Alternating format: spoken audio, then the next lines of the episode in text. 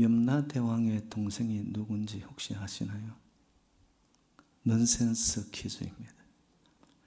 예, 눈치 빠른 분들은 오늘 설교 제목에서 딱 캐치를 하셨을 것 같은데 그냥 제가 만들어 봤어요. 어디 나오는 것도 아니고 염라대왕의 동생은 염려대왕인 것 같아요. 염려대왕은 누군가요, 그러면? 혹시 저와 여러분들 염려 대왕 아니에요?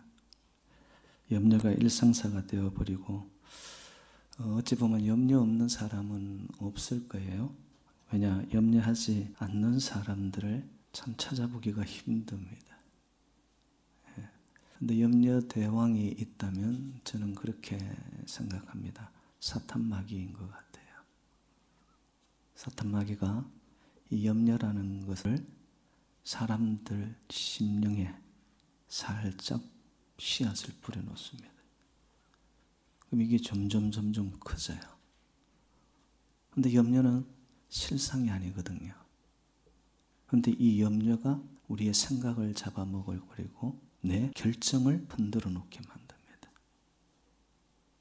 그래서 공중권세 잡은 사탄마귀가 이 염려라는 씨앗을 통해서 사람들을 자기 손아귀에 넣고 컨트롤하기 시작합니다.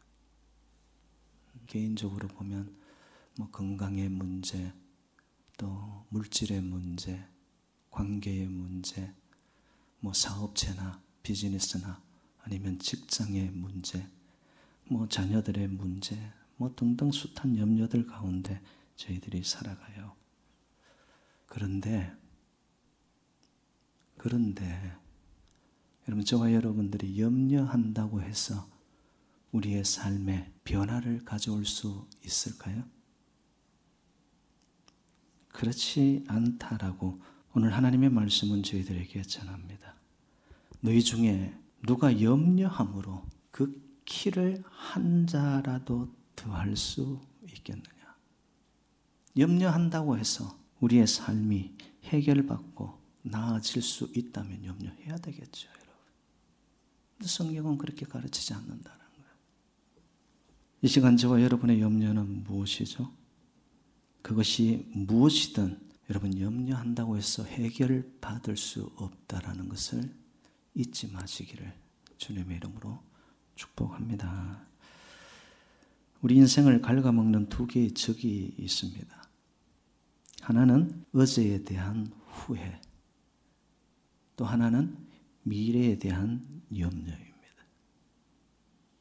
염려한다고 과거가 바뀌든지 현재가 새로워지든지 미래가 보장되고 밝아지지 않는다라는 겁니다. 후회라는 것은요, 언제나 보면 우리 앞에 오지 않습니다.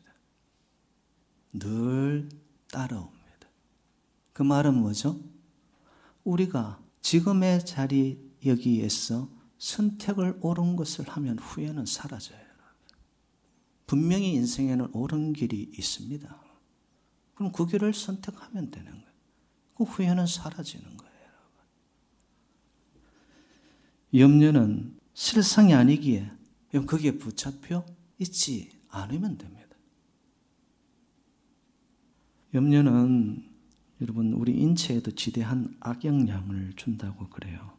염려를 하게 되면 몸에 좋은 유익한 인자들을 죽이고요.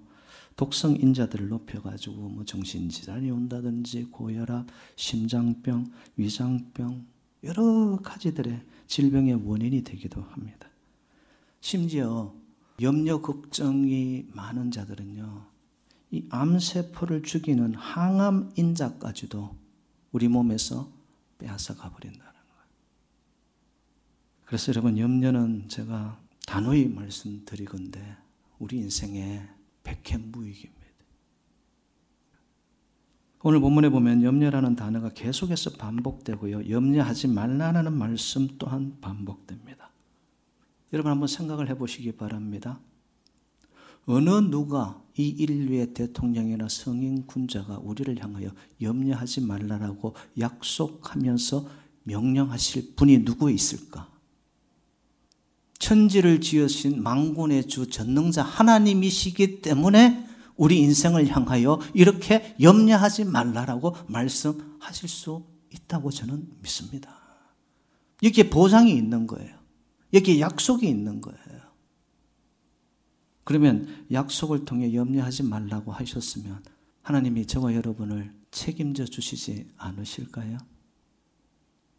여러분, 우리가 하나님을 좀 하나님 되게 만들어 주자고요. 예수님을 예수님 되게 좀 우리가 좀 만들어 주자고요. 어, 염려라는 단어를 헬라어로 메림나오라고 그렇게 표현을 합니다. 이 메림나오는 두 단어의 합성어예요. 무리조라는 갈라낸다, 쪼갠다라는 뜻입니다. 거기에 마음이라는 단어 누스. 그래서 이두 단어를 합쳐서 염려가 되는데 염려가 언제 찾아오느냐 보면 우리의 마음이 나누어질 때 생각이 이래야 될지 저래야 될지 갈팡질팡할 때그 틈새를 누가 노리더라? 아까 염려 대왕인 사탄마귀가 노리는 거예요. 그래서 그 틈새를 딱 비집고 들어와 가지고 갈등을 하는 고마움 속에 염려의 씨앗을 톡 떨어뜨리는 거예요. 그래서 그것이 점점점 커져가지고 우리의 삶 전체를 사탄 마귀가 움켜 잡아 버린다니까요. 여러분 염려하면 감정이 상하게 됩니다. 왜 생각이 나누어지니까 내 자신이 이래야 될지 저래야 될지 갈팡질팡하는 모습 속에 내 스스로 보니까 갈 길을 가야 되는데 이러지도 저러지도 못하고 있는 자신의 감정이 상해요. 그리고는 세상을 바라보는 것이 색안경을 끼고 보게 되어지고 그런 사람이 어떤 일이든지 정확하게 바라볼 수가 없게 되는 거예요. 여러분 생각이 복잡해지면 따라오는 것이 이성적 분열이 생깁니다. 나누어지는 거예요. 그러면서 복잡해지는 거예요. 그러니까 결국 올바른 판단을 못하게 되는 거죠. 영어로 염려를 뭐라고 할까요? 월이라고 들어보셨습니까? 이 월이의 어원은 물어 뜯는다. 이빨로 목을 물어 뜯어 질식시킨다라는 뜻에서 나왔습니다. 여러분 강아지들을 부를 때 뭐라고 부르죠? 예, 그런 건 또 잘 알아요. 그죠? 그 워리워리 하는 이유가 뭐예요? 개들이 잘 물어 뜯으니까. 또 아주 뭐 새로운 걸 알아듣는 듯이 예. 예. 여러분 뜻을 생각해 보면 알아요. 아 염려가 우리의 인생을 이게 물어 뜯는 거구나. 물어 뜯겨서 죽을 인생이 있어요 없어요? 없죠. 그래서 여러분 염려라는 것은 물린 사람은 무력해지기 시작하는 거예요. 물어 뜯기니까 삶이 날아오르지를 못하고 자꾸 가라앉아. 마음도 가라앉고 몸도 가라앉고 의욕이 없어지고 무거워지고 그러니까 삶의 우울이 찾아오고 여러분 워리워리가 심해지면 불루하게 된다니까요. 우울해진다니까요. 이 염려가 주는 폐해가 이런 거예요, 여러분. 염려의 도가 깊어지면요, 자신의 건강을 해치고 수명을 단축시킬 뿐만 아니라 더 무서운 건 이겁니다. 염려는 우리를 무력하게 만드는데 영혼의 기능을 마비시켜 버리는 거예요. 우리의 중심이 하나님을 향하고 하나님을 찬양하고 주께 영광을 돌리는 길로 가야 되는데 사탄 마귀가 우리의 마음속에 염려를 통해서 우리를 무력화시키고 무기력하게 만들어 버리니까 하나님을 향하는 마음을 자꾸 죽여버리는 거예요, 이게. 영혼이 기능을 상실하게 만들어. 원래 사람은 하나님께서 하나님을 찬양하도록 만든 줄로 믿습니다. 아멘. 저와 여러분들이 만든 하나님의 이유가 그거예요. 근데 영적으로 볼 때 염려가 우리를 둘러싸버릴 때 그 하나님을 향하는 마음이 자꾸 사그러들게 만드는 거예요. 영이 죽으면 혼도, 육도 동시적으로 죽습니다, 여러분. 그리고 염려는요, 전념성이 대단합니다. 여러분 곁에 염려하고 걱정하고 삶에 대해서 막 짜증내는 이런 사람이 있죠. 여러분 그게 누구에게 전달된다? 나에게로 와요. 이게 이게 또한 무서운 겁니다. 문제는 이제 이겁니다. 목사님 알아들었는데 그러면 이 험악한 세상을 살면서 어떻게 염려하지 않고 우리가 가야 할 생명의 길을 선택할 수 있겠느냐? 핵심이죠. 오늘 본문은 염려하지 말라는 말을 세 번 쓰고 있습니다. 염려하지 말라는 말이 나타나는 25절, 31절, 34절이 한결같이 그러므로라는 단어로 시작합니다. 자, 한 예만 한번 들어볼까요? 여러분 25절로 한번 가봐요. 그러므로 내가 너희에게 이르노니 목숨을 위하여 무엇을 먹을까, 무엇을 마실까, 몸을 위하여 무엇을 입을까 염려하지 말라. 그러므로 염려하지 말라. 이런 공식이 성립이 되죠. 여러분, 그러므로라는 접속사는 염려하지 않을 수 있는 비결과 능력이 담겨져 있다라는 거예요. 어떻게 하면 염려하지 않도록 그 그러므로의 안에 비밀을 숨겨놨느냐? 그러므로라는 말은 이미 선택과 결론이 내려졌으므로라는 의미입니다. Therefore, 이미 내 인생의 선택과 결정이 내려졌으므로, 그럼 이 25절의 그러므로는 앞에 말씀하고 이어지는 거예요. 24절 우리 한번 볼까요? 한 사람이 두 주인을 섬기지 못할 것이니 혹 이를 미워하고 저를 사랑하거나 혹 이를 중히 여기고 저를 경히 여김이라 너희가 하나님과 재물을 겸하여 섬기지 못하느니라. 이 말씀이 아멘이 되시나요? 하나님과 재물을 겸하여 섬기면은 여러분 우리 인생이 염려 걱정 속에 살 수밖에 없어요. 그렇게 만들어지지도 않았는데 자꾸 우리는 두 가지를 다 잡으려고 하는. 자, 24절을 근거로 그러므로 라는 말은 이미 선택과 결정이 내려졌다는 거예요. 누구는 저와 여러분들은 하나님을 믿는 자들은 재물과 하나님, 세상과 하나님 사이에서 이미 우리는 하나님 쪽으로 선택과 결론이 내려졌으므로 염려할 필요가 있다 없다 없다라는 말입니다. 저와 여러분의 생명과 행복의 원천은 하나님께 있음을 믿습니까? 아멘. 우리가 하나님을 믿는다는 그 의미예요. 모든 생명과 행복과 원천적인 그 능력과 근원은 하나님께 있습니다라고 우리가 고백하는 것이 하나님을 믿는 거예요. 염려는 하나님의 자녀된 우리의 신분에 도무지 어울리지 않는다라는 거예요, 이게. 우리는 이미 하나님 편으로 하나님이 우리를 자녀 삼아 주셔서 하나님이 암탉의 새끼를 안듯이 하나님의 품에 우리를 이미 다 끌어안고 계시는 결론이 이미 내려진 피리어드의 인생.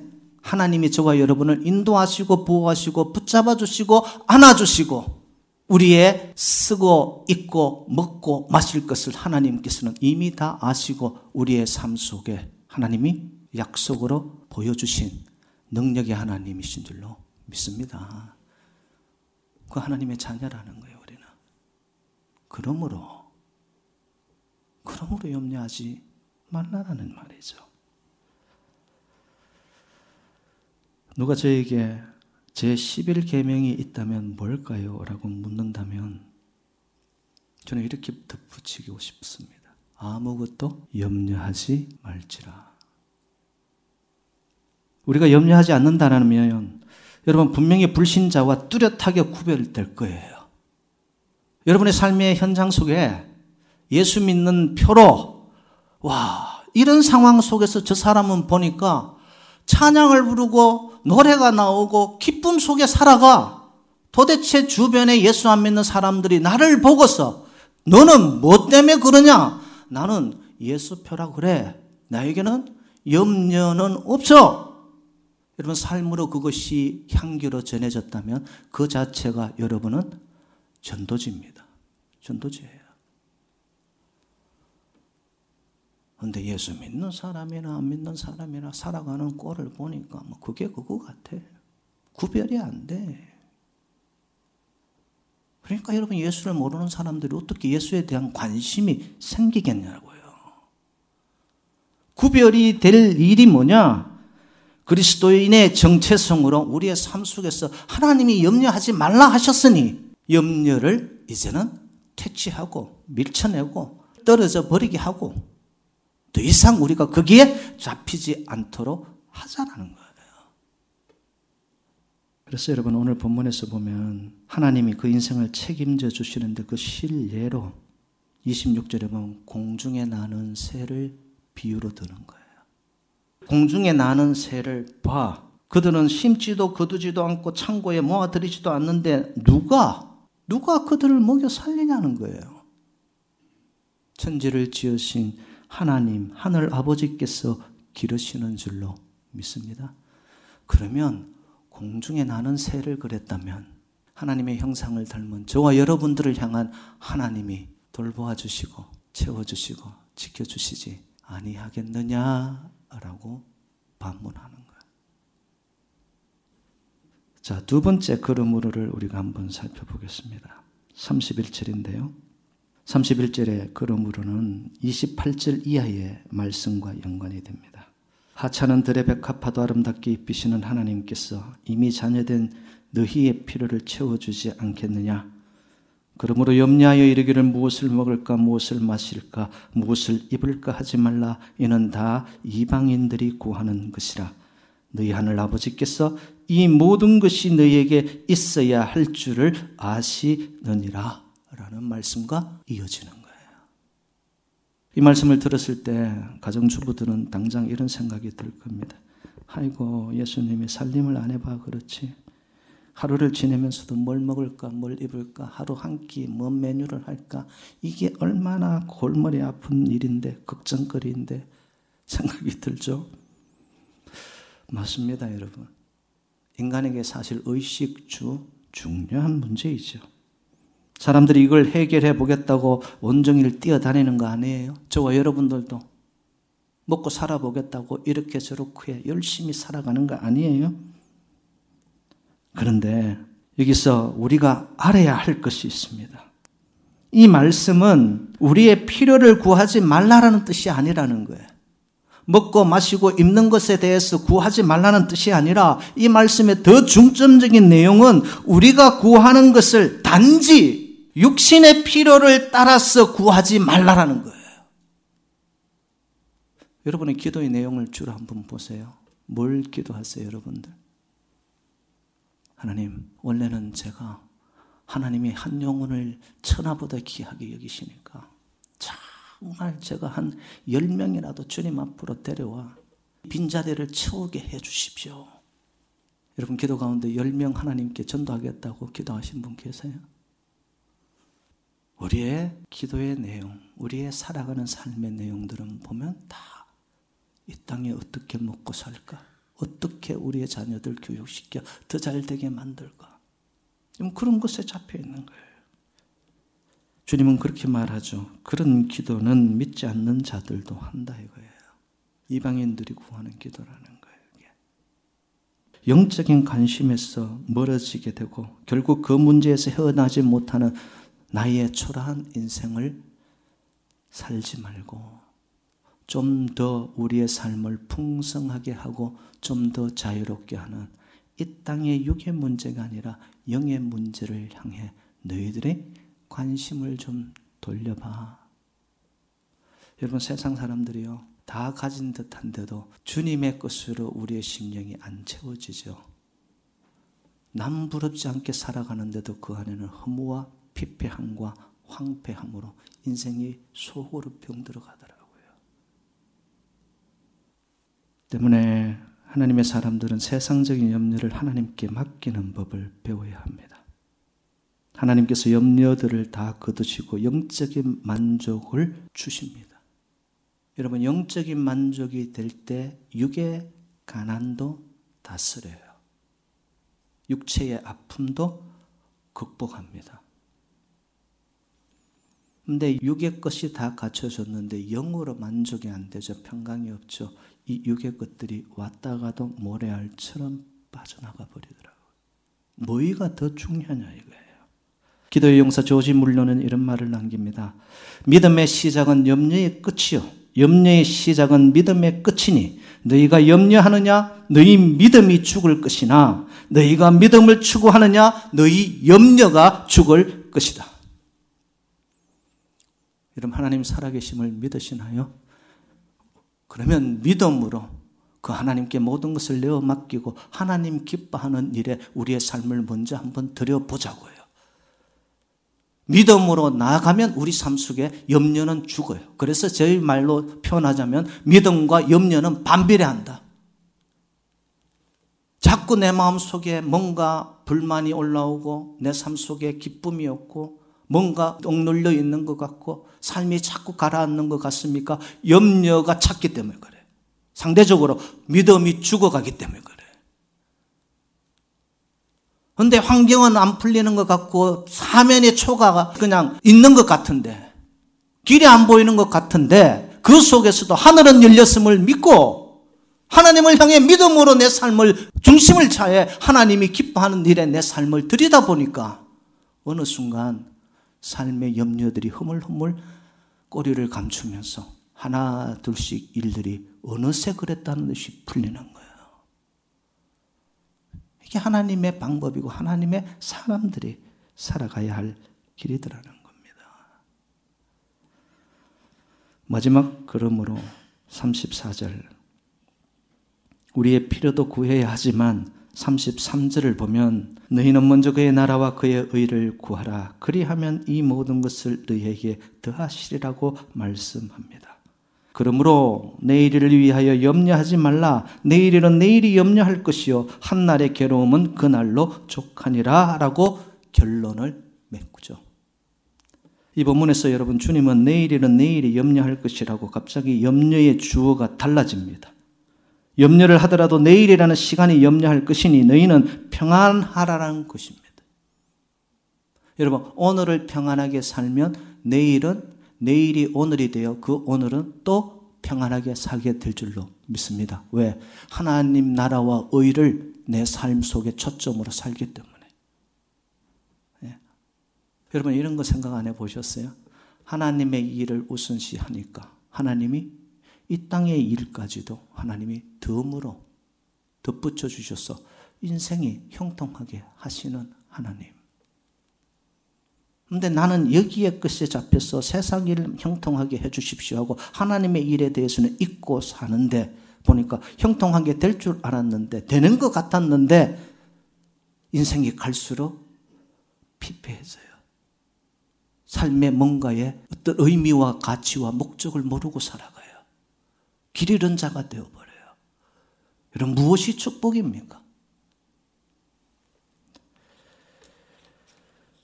그래서 저는 이런 어, 부탁을 좀 드리고 싶습니다.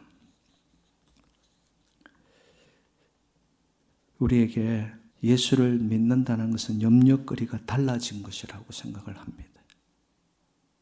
염려거리가 달라진 자. 예수를 믿는 자예요. 어떤 염려거리냐? 무엇을 입을까 염려하던 사람이 어떻게 하면 좀 더 정결하게, 더 거룩하게 살 수 있을까 염려하는 자.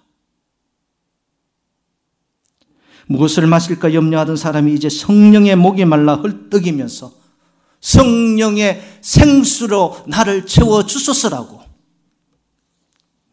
무엇을 먹을까 염려하던 사람이 하나님의 말씀에 더 갈급하여 몸부림치게 되어지는 기도의 갈정, 말씀의 배고픔, 심령의 목마름, 하나님을 향한 갈망.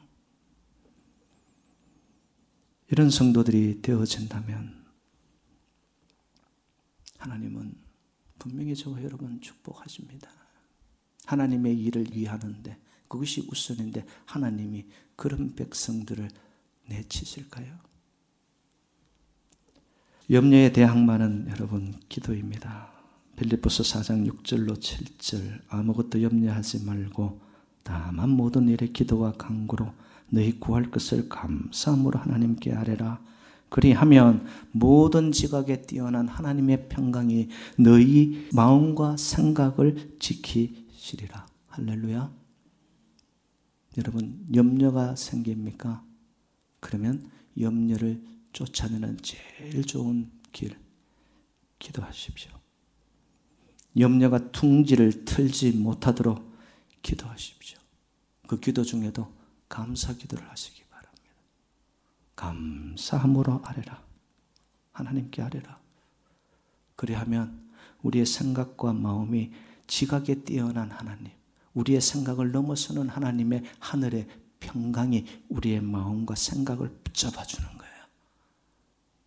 평안이 임하면 삶의 현장 환경이 바뀌지 않아도 그 평안이 환경을 다스립니다. 이기게 합니다. 극복하게 합니다. 근데 내 마음에 평강이 없어요. 마음이 나누어져요. 염려와 걱정이 앞서요. 그러면 되던 일들도 막아서게 되는 거예요. 사랑하는 여러분들, 2023년 한 해 예수의 심장을 가진 자로 그 자는 염려하지 않는 자입니다. 오히려 하나님의 나라와 의를 위해 믿음으로 전진하는 자, 예수의 심장을 가진 자가 되어서 염려를 하더라도 이제는 하나님 더 잘 믿게 해주십시오. 하나님 나라와 의를 위하는 길 무엇인가 염려하는 자가 되게 해 주십시오. 모든 것을 더하시는 하나님의 복을 누리시는 저와 여러분 2023년 한 해가 되시기를 주님의 이름으로 축원드립니다.